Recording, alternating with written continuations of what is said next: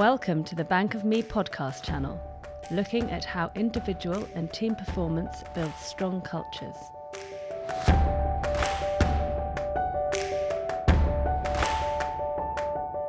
Hosted by Jane Sparrow and Chris Preston.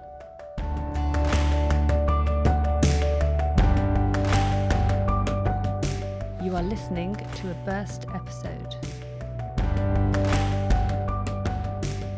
With just a few days left to go to the end of the year, And the end of a decade. indeed, 20 years notched up already, we thought we'd take five minutes to quickly run through our five top tips to help you get through the festive season in Bank of Me style and make sure that you come out the end with your bank account still firmly in the black. So, Jane, I'm going to give you prime spot, number one tip. So let's go physiological first. And I'm going to say, for me, biggest thing is hydration. Really actively keeping hydrated when perhaps you are socializing more.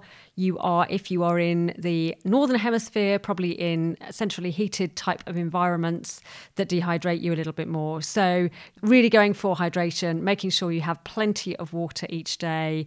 And I'm going to add in another one, which is just a personal one of mine. I'm making a real effort to do an extra bit of yoga, 10, 10 minutes a day, even.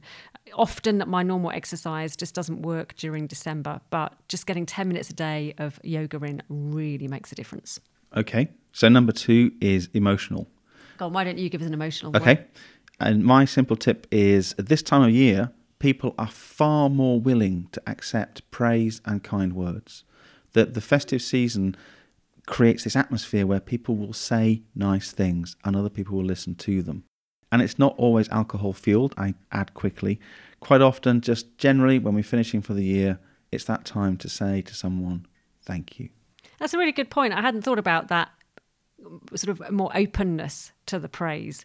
But it reminds me there was someone I worked with, I coached a while ago, and she used to write her Christmas cards, as many people do each year. But she had a team of 300 people, and she wrote a card to all of them.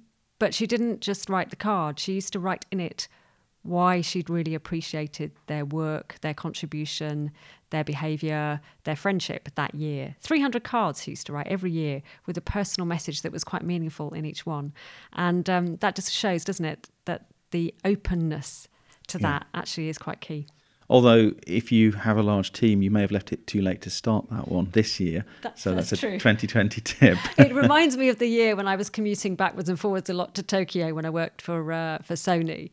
That there was a man in front of me and he had a whole box of Christmas cards and it was September and he sat for the duration of the flight and he wrote all his Christmas cards. I was in awe, but just did think I just wouldn't want to carry them. Right. So, if like me, you haven't yet started your Christmas cards, maybe cut the list down. But okay, so handwritten, thank you. People are much better at receiving praise during December. Number three. Yeah, hmm. let's let's focus because Okay. otherwise we'll talk about Christmas cards forever. Okay, so number three, let's move on to motivation. Yes, motivation.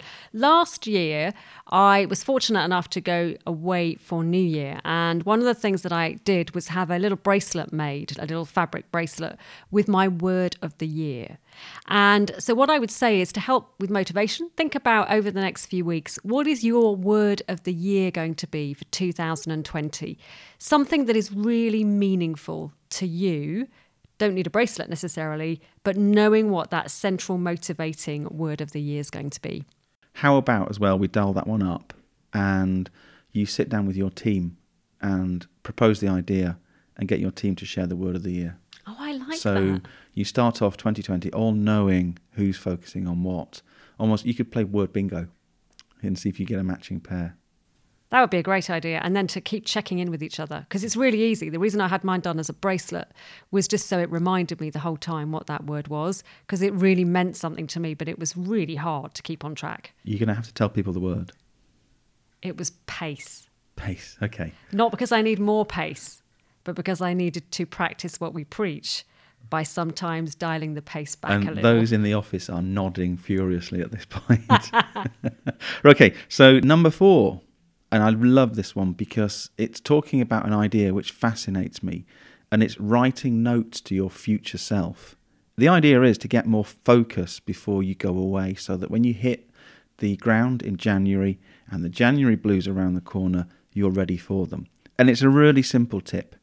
Before you finish the year, before the festive season arrives, what I would suggest is that you spend five minutes, maybe on that last afternoon or that last morning, as you're closing down your computer, find a post it note, something that you can scribble on, and simply put on it three bullet points of things that you are going to be doing in January.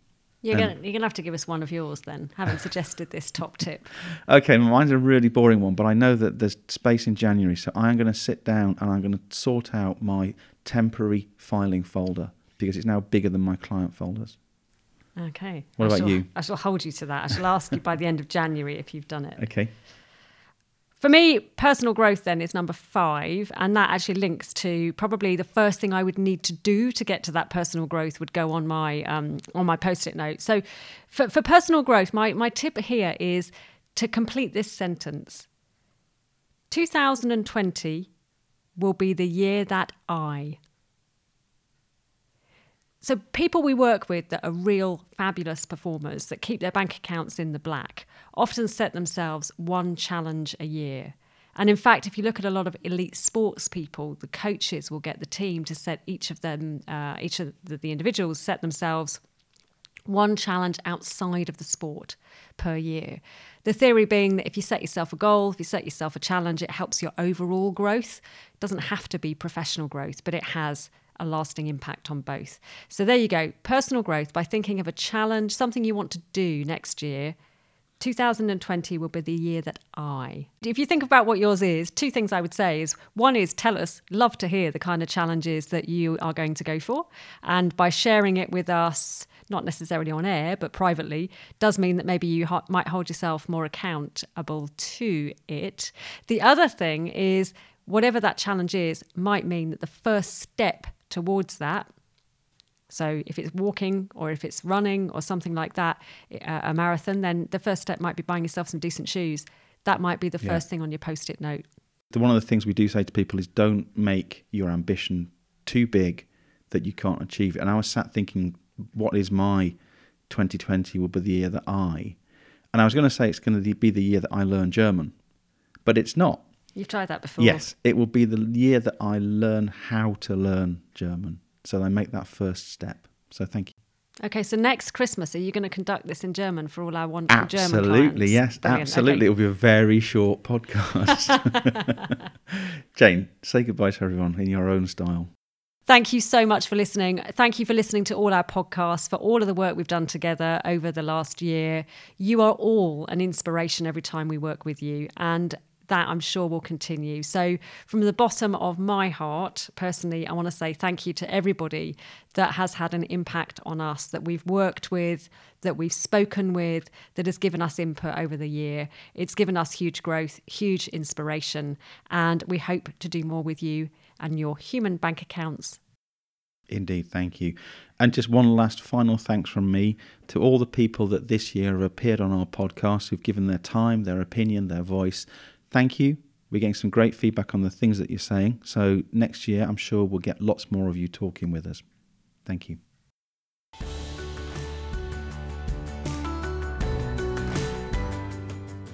Thank you for listening. Continue the journey at www.theculturebuilders.com.